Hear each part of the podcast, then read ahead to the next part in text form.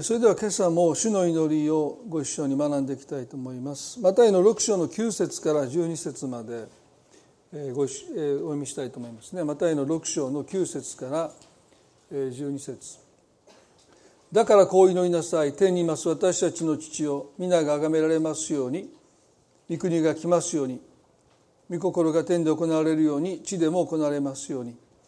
私たちの日ごとの糧を今日もお与えください。私たちの負い目をお許しください。私たちも私たちに負い目のある人たちを許しました。6章の12節をもう一度します。私たちの負い目をお許しください。私たちも私たちに負い目のある人たちを許しました。先週この箇所から許しについてお話をしました。この私たちの負い目をお許しくださいという、まあ、罪の許しを祈るこの祈りは救いに至る罪の許しを求めている祈りではないということがまず一つですね。私たちがイエス・キリストを救い主と信じるならば過去現在未来の罪が許されているということを私たちは知っています。ですからキリストを信じる全ての人の罪は過去だけじゃない現在もそして未来の罪も全て許されているんだということをね前提に思う時になぜ日ごとの祈りの中で神様の前に罪の許しを私たちが祈り求める必要があるかというとそれは神様との間に罪は許されてるんですけどももちろん。でも負い目というものを私たちは覚えてしまう、まああるいは後ろめたさ。あるいは在籍感ですね。でそれは明らかに負い目になっていく負債になっていく。です,、ね、ですから神様が私たちに願っている関係とは貸し借りのない関係です。互いに愛し合うという関係は貸し借りがあってはならない。こういう教えありますね。イエス様が私たちの罪のためにご自身の命を捧げてくださった。それはあまりにも大きな代価。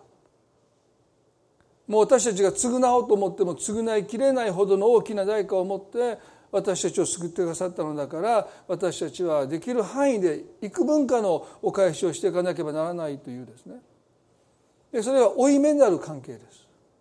対等な関係じゃない。なぜイエスが私たちの負い目をお許しくださいと祈るようにおっしゃったのかそれは神様は私たちと対等な関係を願っているということですよね。でこのことはとっても大切です。負い目から私たちが神に仕えることも犠牲を払うことも神様は願っていない。天地万物の神と私たちは肩を並べることも対等になれることもある意味で不可能なんですけどでも愛することにおいて私たちは神と対等な関係に立つことを神ご自身が願っているんだということですね。ですからそのことを私たちは心に留めていきたい。ね、それが神様の願いなんだということですね。貸し借りがあってはならない。そのことを神様が私たちに願っておられるということ。ですよね。イエスの受肉ということについてもお話をしました。神が神の在り方を捨てて人間と同じようになられた。そこまでして私たちと対等な関係を神が求められたということはもう驚くべきことですよね。そのことをいつも心に留めていきたいですね。負い目から神に仕えるわけじゃない。負い目から、えー、犠牲を払うわけでない。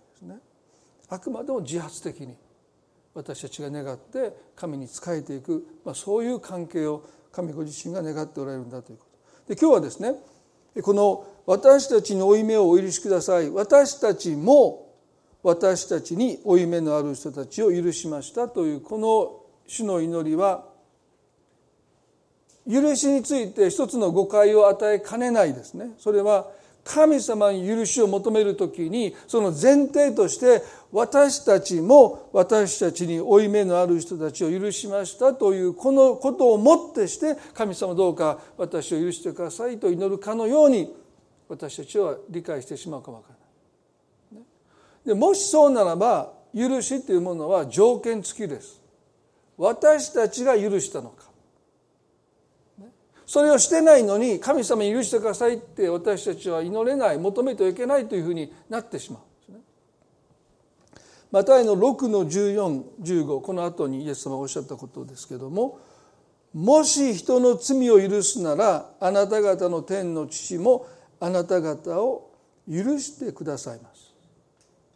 しかし人を許さないならあなた方の父もあなた方の罪をお許しになりません。まあ日本語をどう読んでも条件付きのように思いますよね。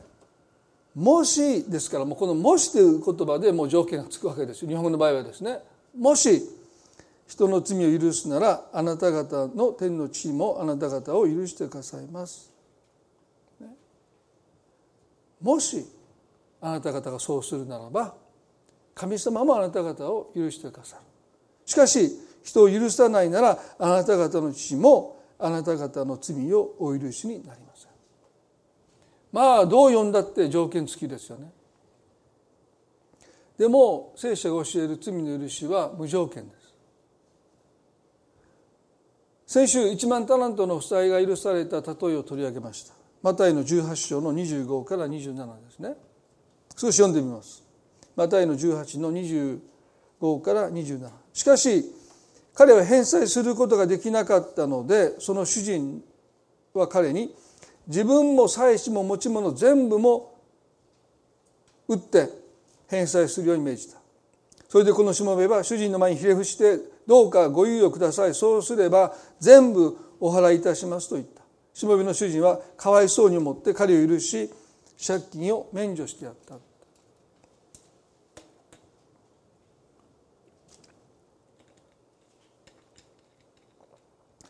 ここでまず先週も取り上げましたけれども主人は新聞と生産の時を持ちました。すなわち帳簿を見てあなたにいくらいくら貸しているという借金の合計をしもべに伝えてそして返済するように求めた。これが罪を責めるということですよね。先週も言いましたけどまあ、多くのクリスチャンが誤解しているのは罪を責めることと裁くことの違いです。罪を責めることなしに罪を許すことはできません。罪を帳消しに心の中で帳消しにはできないということですね。もしあなたが人の罪を許そうと思うならば心の中でその罪をなかったことにしたって罪は残ります。もしそれができるならば神様が御子イエスをこの地に置く必要がなかったんですよね。神様にもできないことを私たちができるはずがない。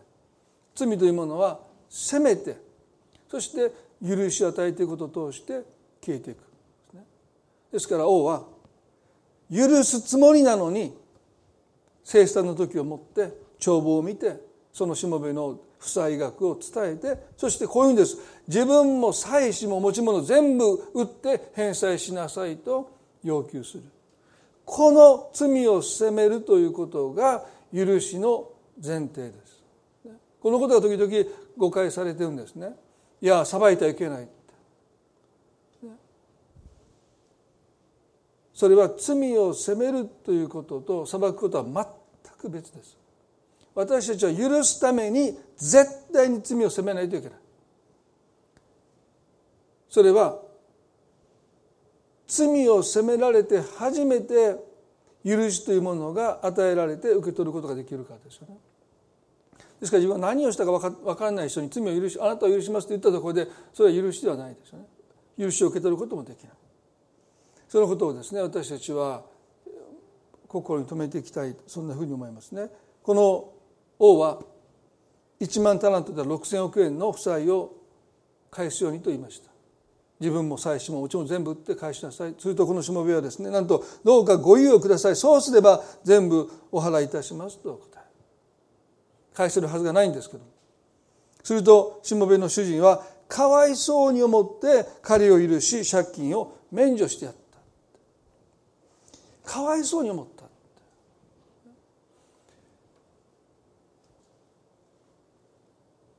この箇所はですねどうかご猶予くださいそうすれば全部お払いいたしますという、まあ、誠実さを示したから感動してね許したわけじゃないですね。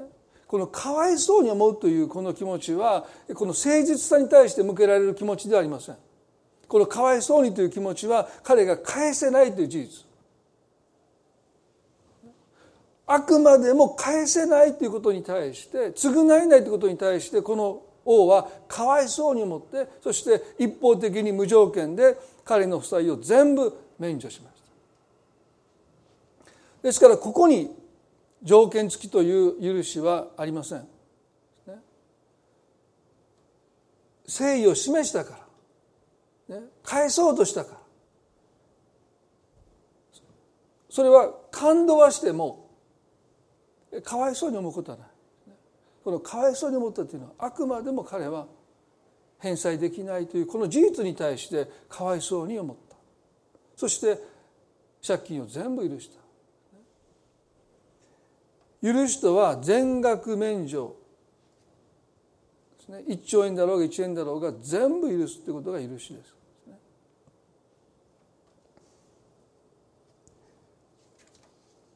ここで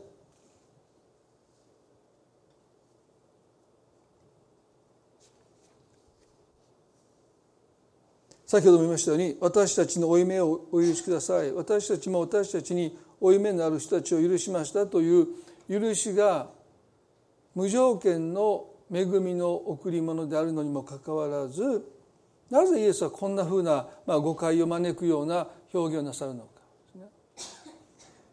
今皆さんにデボーションメールを送っていますけれどもまあいろんなところからですね難しいというですね。皆さんねめっちゃ難しいんですよ。だから分かったって言うと僕なんかびっくりしますからね。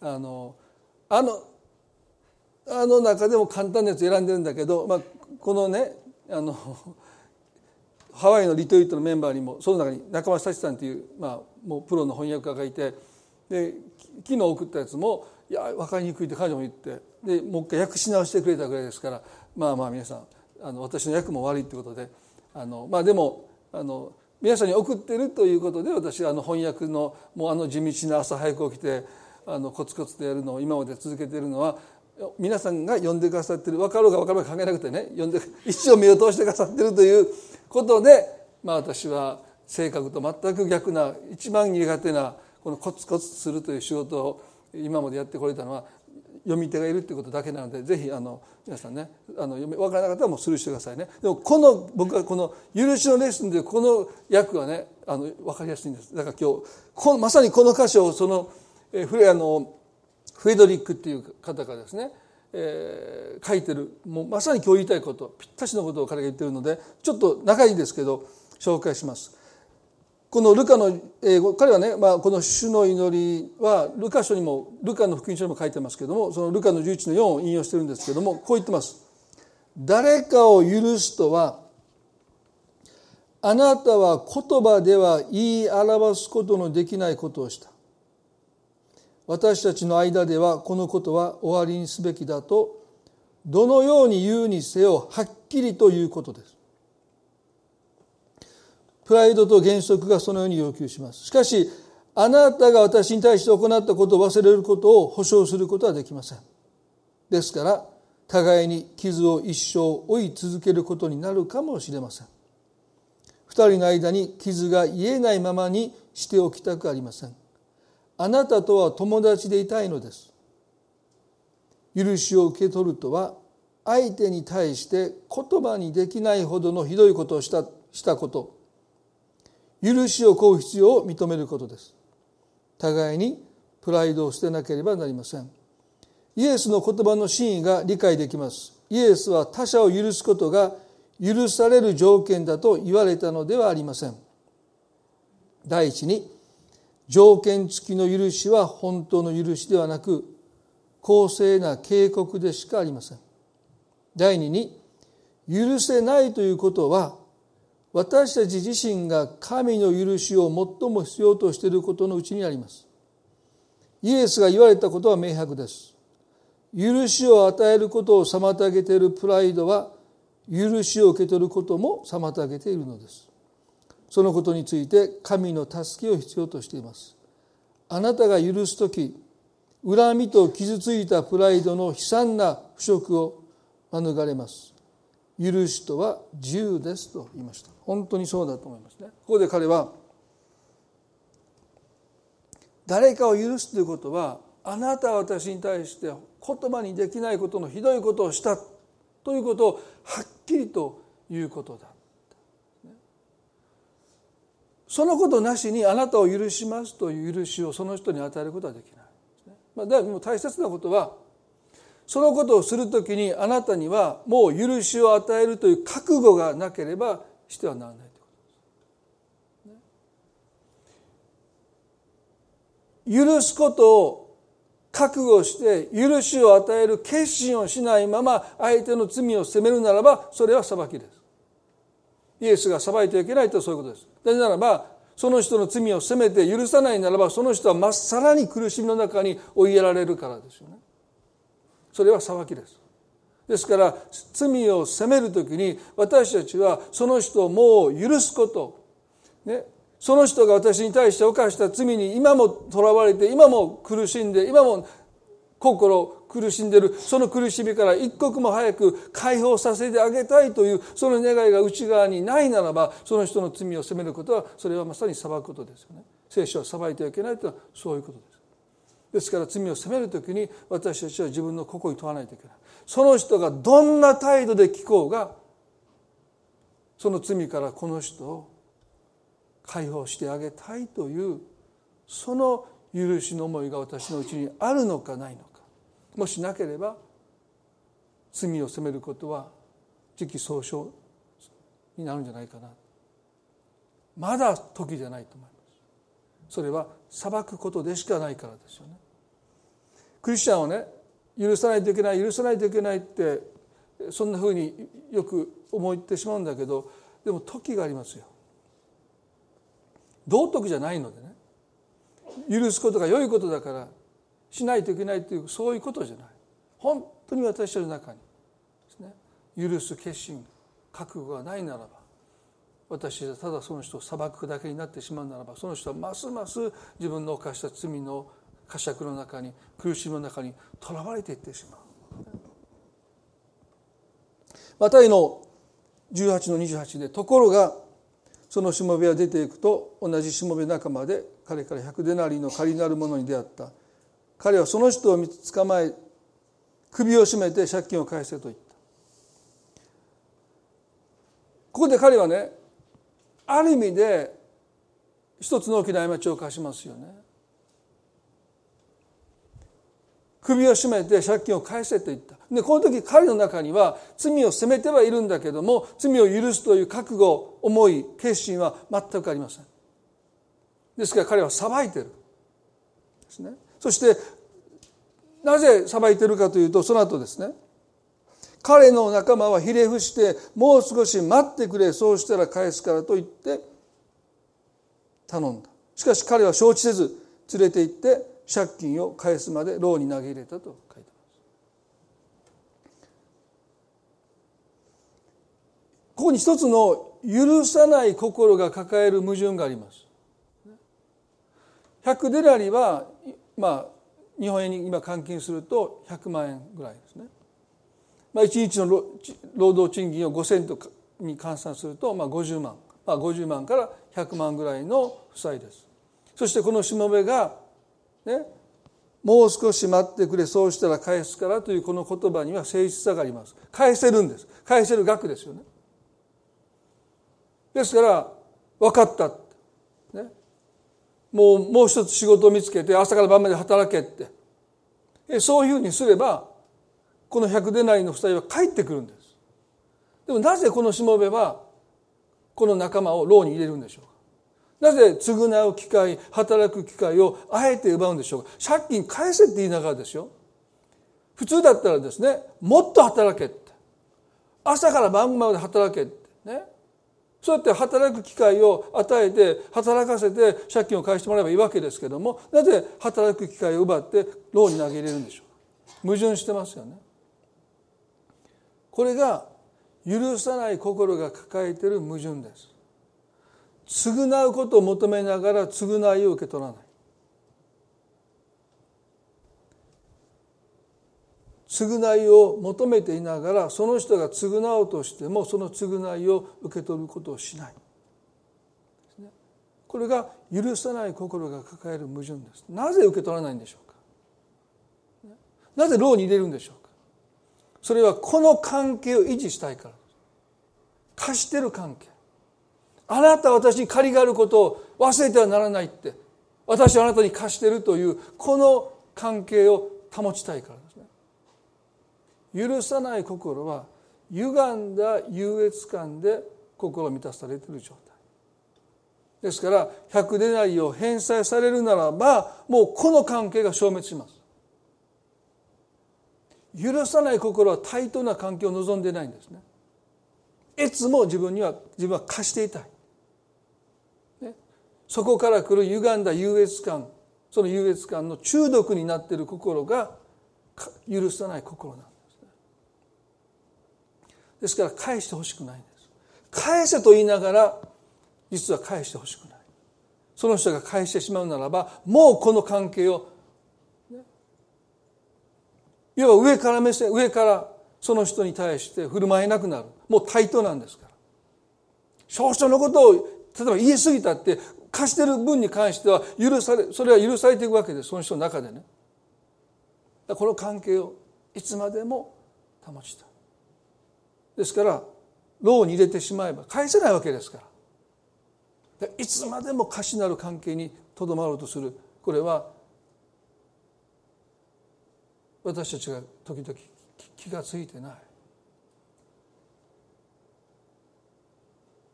自己矛盾に陥っている。姿ですよね。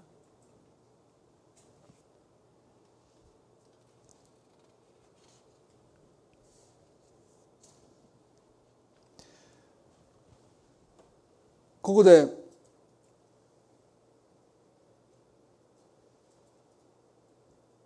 もう一つだけこの許しについて覚えたいと思いますけどもね100デナリは返そうと思えば返せます。1万タラント6,000億円は返せません。でも100デナリだったら返せる。そしたら時間の猶予を与えて分かったって償ってください。それを求めていいかどうか。ですね全額免除するのは返せないからだけじゃなくて許しの本質は返せても受け取らない。1兆円だろうが1円だろうが免除するということが許しの本質ですよね。ですから1万足らんだろうが100でないだろうがですね。コツコツ返します。そして分かった。コツコツ返して誠意を見せ見せてください。そうすれば許していきますということではない。その人が誠意を見せようが見せまいが関係ない。先ほど言いましたけど私たちが罪を責める時にその人がもう心から悔いて頭を床にもうこすりつけて自分の犯した罪を詫びようがいや私そんなつもりじゃなかったと言おうが全く関係なく私たちは許しというものを与えないといけないということなんですね。それは許しがどこまでも無条件だからです。相手の誠意に私たちの許しは全く依存してないんだですからその覚悟相手がどのような態度を取ろうか関係なく私はその人を私に対して犯した罪から早く解放してあげたいというこの気持ちを持たない限り私たちはまだその人を許す時ではないと思います。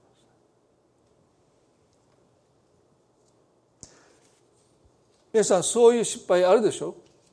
許すつもりで相手を責めました。ちょっとこれはありなんじゃないって言った時にまあまあ例えば夫婦でね反撃されたらどうですか？もう反撃しますよ。ね？許すつもりでいやうちの奥さんにねまあいろいろこうじゃないのって言ったらまあ本にも書いてますから皆さんあの読んであのそこが読まれたか分かりませんけど倍返しですか？今もっと3倍返し。言いたいこと言ってません、まあ、今回もねあの教文館の人と会った時にねあのその方がね「かなさんかなさんのところよかったです」って僕をスルーしていって彼女を褒めたんでちょっと怒ってるんですけどね。あのまあでもね許そうと思って責めたのに倍返しされたらねこっちももう倍返しですよね。またまあ言い合いになってしまう。相手が本当に心から悔い改めようが、まあ、おそらくね皆さんも経験だと思いますけど皆さんにある人が罪を犯した。でそのことをずっと悔いて後悔して苦しんでいる人の数よりも気にしてない人の数が圧倒的に多いですよね。まあもちろんおられますよ。皆さんに対して申し訳ないって許してほしいあなたを見るたびに心痛んでね。そしてもう申し訳ないことをしたって悩んでる方も中にはいますよね。でもほとんどの人は気にしてない。いや覚えてもいない。まあ私のことですけどね、まあ、うちの奥さんとねその本を書くときにいろんなことを照らし合わせてあの時こうだったなこうだったなって僕もほとんど覚えてないです。3日前のことを忘れるようにしてますからもう1年前のことが言われてももう基本的に覚えてないんですね。これ覚えてないことに対して怒ってました。覚えてないのって、うん、覚えてない。こういう人が多いんですよ皆さん。え？本当に覚えてないんですよ。何を言ったか何をしたか。でそういう人に腹立つでしょ、ね、でそういう人が大変なんですよ、ね、で責めた時にああずっとそのことが気になってて。ね？もう謝りたかったんだっていう反応はほとんどない。えー、そんなんしたっけ？覚えてない。でその時にね相手がどのような態度に出ようが許しは無条件で与えるものなんだということを私たちは覚えたい。なぜこの1万タラントの負債を免除されたこのしもべが100でなりたった100でなりの負債を許せなかったかというとこの先ほども言ったフレドリックさん言うようにね彼自身が許しを受け取ってない。1万タラントは確かに許されました。額面上は消えました。でも負い目は消えてない。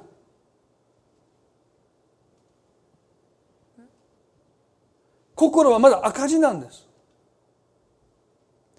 時々ねなんで私ばっかり許さないといけないのっていうそんな文句を聞きます。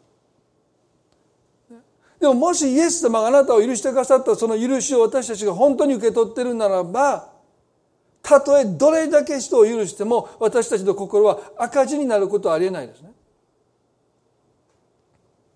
いつだって黒字ですよ。もし受け取るならば。額面上ですよ。借金がゼロになった。でも本当にこの1万タラントのしもべは自分の罪が負債が本当に許されたとその許しを受け取っていたとするならば百でなりのことを彼はですね許せたと思うんですね。でも彼は受け取ってはいなかった。多くのクリスチャンは十字架でイエス様が私の罪を許してくださったということを信じてます。でもそれはもしかしたら額面上借金がゼロになったということを信じてるだけかもしれない。本当に許しを受け取ってきているのか。その一つのチェックはですね人を許す時に私たちの心が赤字になってしまうならば私たちは罪の許しを神様から十分に受け取ってないということ。ですその時皆さんねどうか無理して赤字の状態で許そうとしなくていいと思います。まずあなた自身が神様から許しを受け取ってほしい。まだあなた自身があなたを許せてない。自分で自分を責めてる自分で自分を裁いてるそんなあなたがまず神様にあって許されてるということをしっかり受け止めてそしてあなたの心から許しないが溢れてくる時にどうぞあなたに罪を犯した人を責めてその人をその罪から解放してあげてほしいと思うんですね。でもあなたが葛藤するならばあなたの心がまだ赤字ならば無理に許さないといけないそう思わなくていいと思いますね。神様どうか私をまずあなたが許してくださった許しを私がまず受け取ることができますように私が私を許すことができますように今朝皆さんどうでしょうか？皆さんは神様があなたを許してくださっているように自分自身を許しているでしょうか？その許しを受け取っているでしょうか？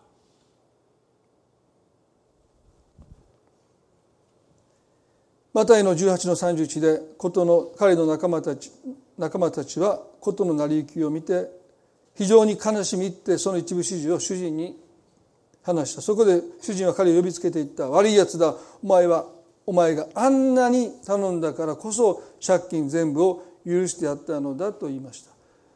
お前があんなに頼んだからこそ借金を全部許してやったのだというこの言葉はこのしもべが誠意を示した。必死になって懇願したから許されたか。そんなふうにも読み取れますけれどもそうじゃない。ここでこの主人王が怒ってるのは怒ってるのはあんなに願った許しをなぜあなたはちゃんと受け取らないのかと言ってる。あんなにあなたが願った許しをなぜあなた自身がしっかりと受け取らないで許されて生きていないのだ？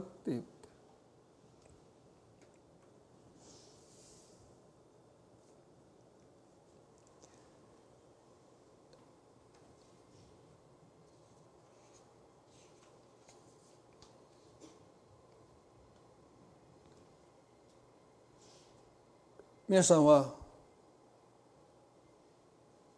許しを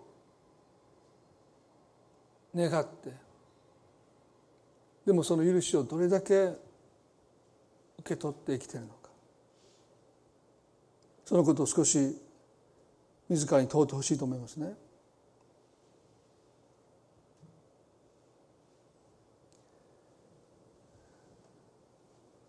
この一万タラントを受け取ったしもべは罪の許しをなぜしっかり受け取ることができなかったのか。一つはねかわいそうに思ってあっさりと免除されたからです。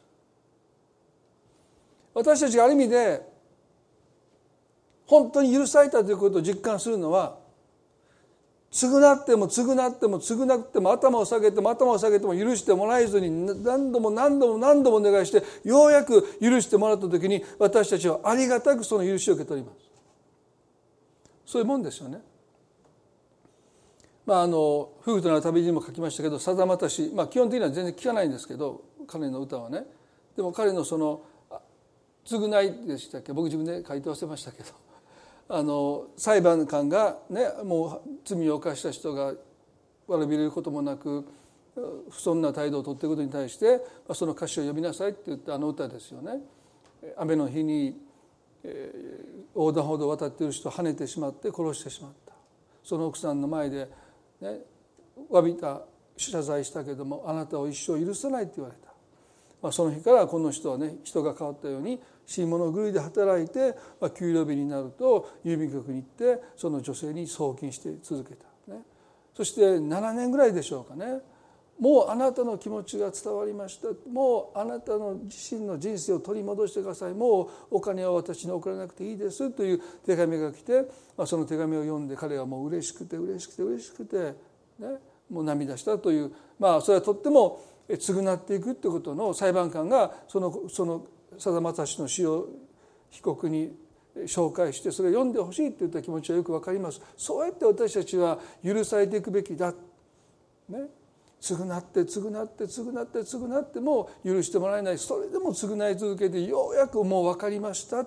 あなたの誠意が伝わりました。あなたの気持ちがよく分かりました。もう悩まないでください。もう私はあなたを責めていませんと言われた時にそれは嬉しいですよね。もう号泣しますよ。感謝しますよね。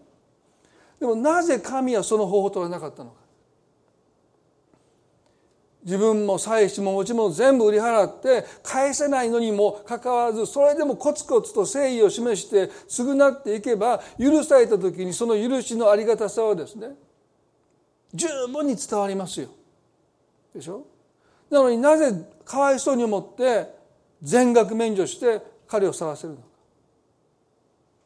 それは神様が私たちを許してくださる時にねありがたみを感じさせてそしてその許しを受け取るということではなくてね許しを受け取った私たちが、ね、そのために神様がどれだけの大きな犠牲を払ってくださったのかということをね後になって私たちが償いの気持ちからではなくて感謝の気持ちからその罪の許された重さというものを受け取っていく。それはどこまで行っても負い目を私たちに持ってほしくないという神の願いです。私たちは十字架の贖いの死を思うときに決して負い目を抱いてはならないんです。感謝を抱いて。それを許しを受け取っていく。そのことを神様は願ってる。だからコツコツ償うことを神は私たちに求めないで全額免除をしてくださったイエス様を信じるだけで私たちの全ての罪が許されるって。ありがたみがないんですねでもはっきり言って。でしょ？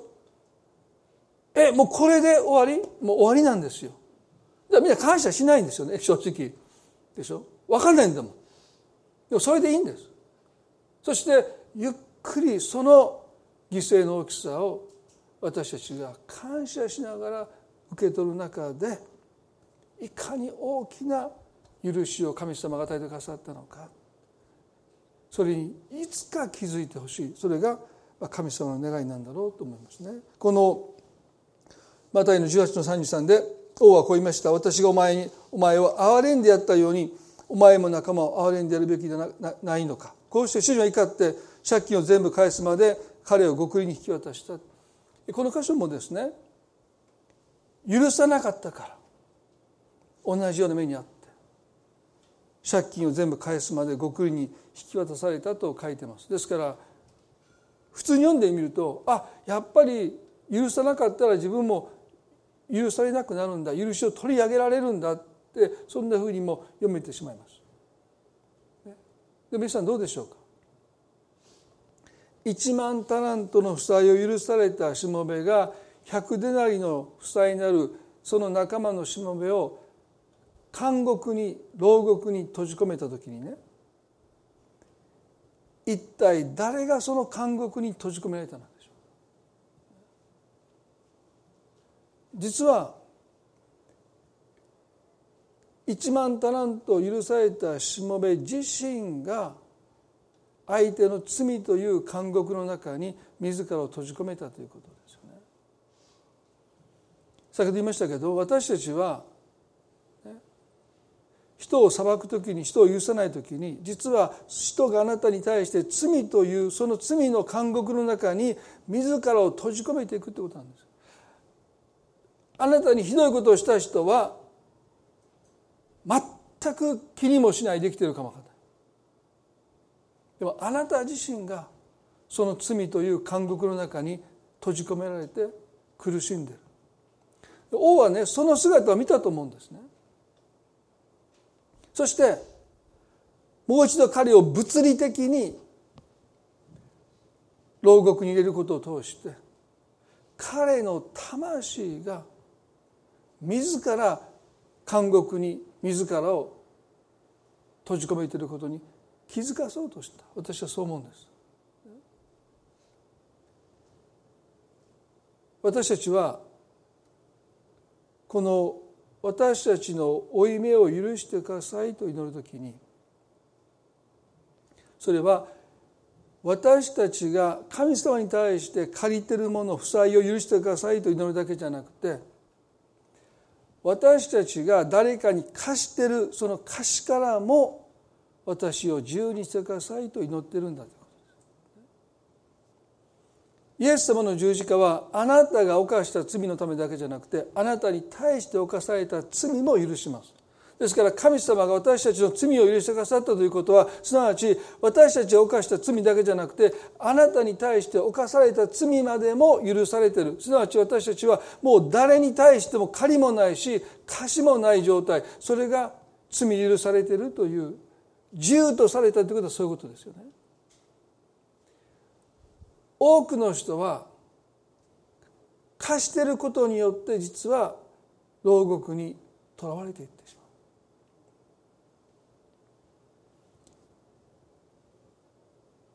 許せない思い。それは貸してる。この人は私にまだ返すべき負債があるというその思いにとらわれてる思い。でも私たちの私の負い目を許し私たちの負い目を許してくださいという私たちの負い目とは何のことでしょう？なぜ私じゃなくて私たちの負い目すなわちそれは私の犯した罪と私に対して犯された罪も一緒になって神の前に許しを請うてる。とすれば私たちの罪が許されるということは同時に私たちに対して犯された罪も許されるべきなんです。それは私たちの負い目を許してくださいという祈りの意味です。私の罪じゃないんです。私たちの負い目私たちの罪を許してくださいと祈るならば私の罪が許された。そう言って感謝するだけじゃなくて同時に私に対して犯された罪も許されていることを私たちが覚えていく。そしてね私たちの祈りはどうか私を貸し借りから自由にしてください。私はもう誰にも貸していない。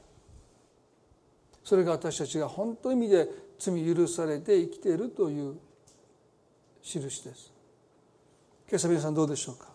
少し目を閉じていただいて祈りたいと思いますね。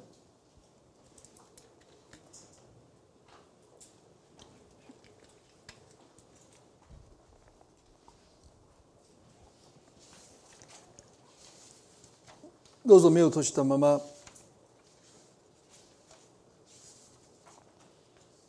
私たちの負い目をお許しくださいと祈るようにとイエスは教えてくださった。私の負い目ではなくて私たちの負い目私の罪だけじゃなくて私に対して犯された罪も許してください。どうか貸しあるいは借りのない誰に対しても貸し借りのない負い目のない許しに生きる人生と神様が私たちを招いていてくださる。あなたは今誰かに貸していることはないですか？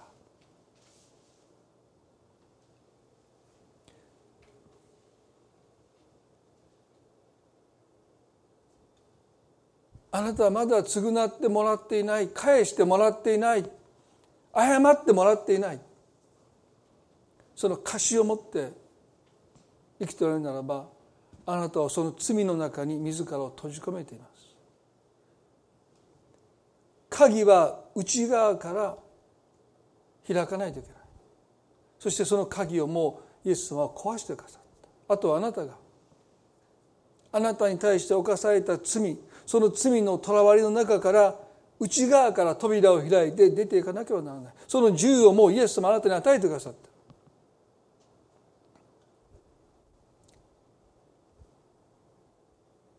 今日主の前に祈りたいです。私たちの負い目と祈りたいです。私の負い目ではない。私たちの負い目と今日そのことを理解した上で主に祈る時に神様はあなたをその罪のとらわれから今日自由にしてくださると信じます。それが神様の願いです。もうあなたにはもう貸し借りはありません。あなたは自由です。それが本当の意味で魂の自由です。今日どうでしょうか？借りがあると思う人。自分を許せない人もどうぞ。その許しを受け取ってもう借りを免除してもらいましょう。そして貸しがあると思っている人。その貸しをもう手放しましょう。もうその罪の中にとらわれて生きることを今日もう決別して神様どうか私をこの貸し借りから負い目から罪の負債から自由にしてください。その決心を神の前にしていきたいそう思います。一言祈ります。恵み深い天の地の神様あなたは死の祈りの中で私たちの負い目をお許しくださいと祈りを通してくださった。今日私たちは自分の罪だけじゃない。私たちに対して犯された罪からも自由になりたい。その罪の中にとらわれてもし生きているならばあなたはもうその扉をその鍵を壊してくださって扉を内側から開きます。今日その許せない思いから自由になりますように。そのとらわれから今日解放されますように神様あなたはご存知です。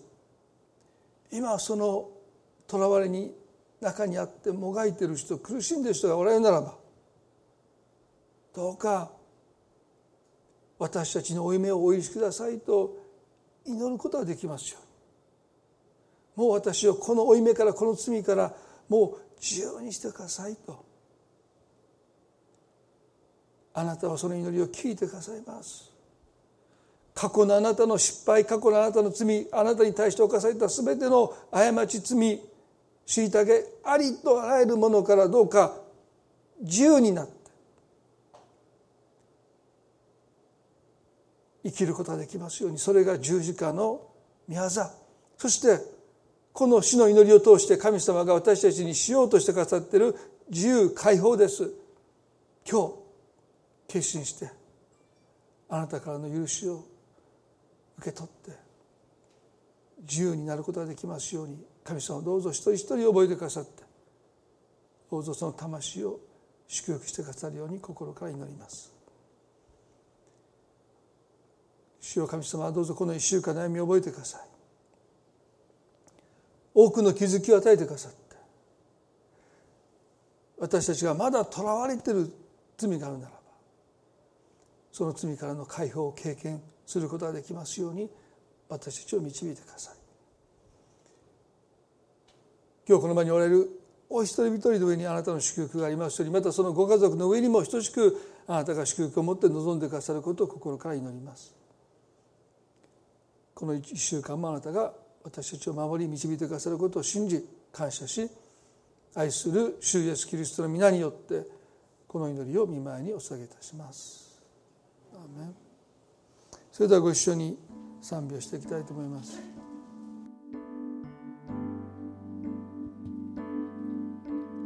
イエス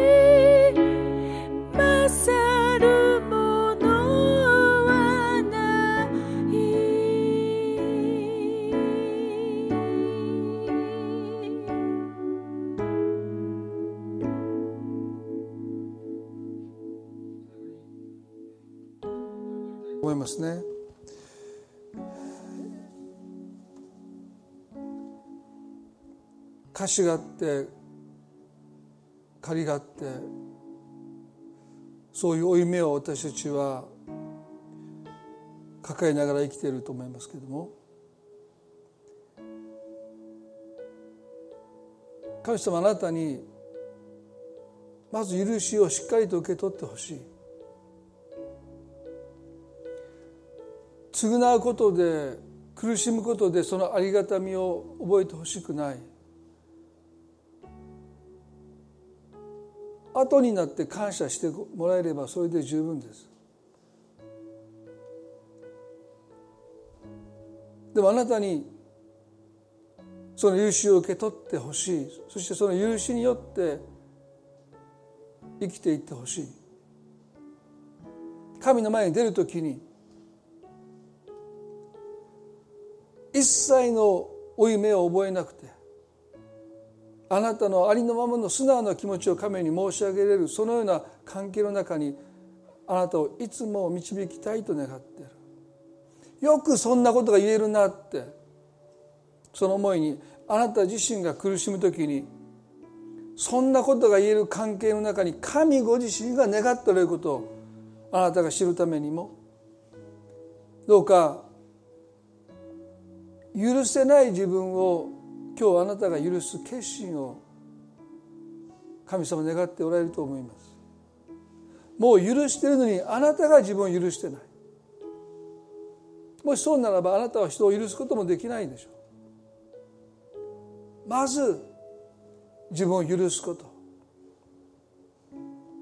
今のあなたの人生が今のままであることがあなたは許せているでしょう。許しとは罪に対してだけじゃない。しなかったこと。できなかったこと。全て含んでいます。受け入れることができないもの。全てそれは許せていないということ。あなたは今の人生を受け入れることができるでしょう。どこかで拒んでいないでしょうか？自分を責めていないでしょうか？神様は完璧な人生を求めているわけじゃない。神様は私たちが許されて完璧でない思い描いた人生でないかもしれない。でもその人生を感謝して受け取っていくこと。許されて生きていくこと。今日あなたは自分の人生を感謝して受け取るためにもあなたの過去の全てを神様がもう許してくださっているならばあなたは自分自身を許すべきだと思います。もう自分を責める必要がないと思います。そうは言ってももっとああしとけばよかった。それも含めて神あなたを受け入れてくださってあなたの人生を導いてくださいます。今日神様が私を許してくださっているとするならばどうか私は自分自身を許せますように。そう願っている方どうか今短く祈ります。あなたへの許しの愛を受け取ってあなた自身に向けてほしいです。イエス様あの1万タラントのしもべのように6,000億円の借金の免除ピンときません。許されたという実感はありません。しかし神様あなたは私たちの罪だけじゃないしなかったことしたことありとあらゆる私たちの選択も含めて私たちが今の私たちであることに対してあなたはもう私たちを受け入れてくださっている。それだけじゃない私たちを喜んでいてくださっている。でも私たちは今の自分を許せないでいるかもしれない。こうなってしまったのは全部私のせいだって。いやあの人のせいだいやでも最も私たちが責めてるのは人じゃなくておそらく自分だと思います。今日神様あなたの許しを私たちは受け取りたい。自分を許すことができますように。自分を受け入れることができますように。私の全てを受け入れることができますように。神様を助けてください。このことにおいて私たちはあなたを必要としています。私たちは自分で自分を許せない存在ですから。神様どうか私たちを助けてくださって。あなたが私たちを許してくださっているように自分を許すことができますように。今日その許しを受け取ります。主よ今祈っておられる一人一人のうちにあなたが助けを与えてくださって一番許せない私という存在を許すことができますように助けてください。今日この時を感謝し愛する私たちの主イエスキリストの皆によってこの祈りを見舞いにお捧げいたします。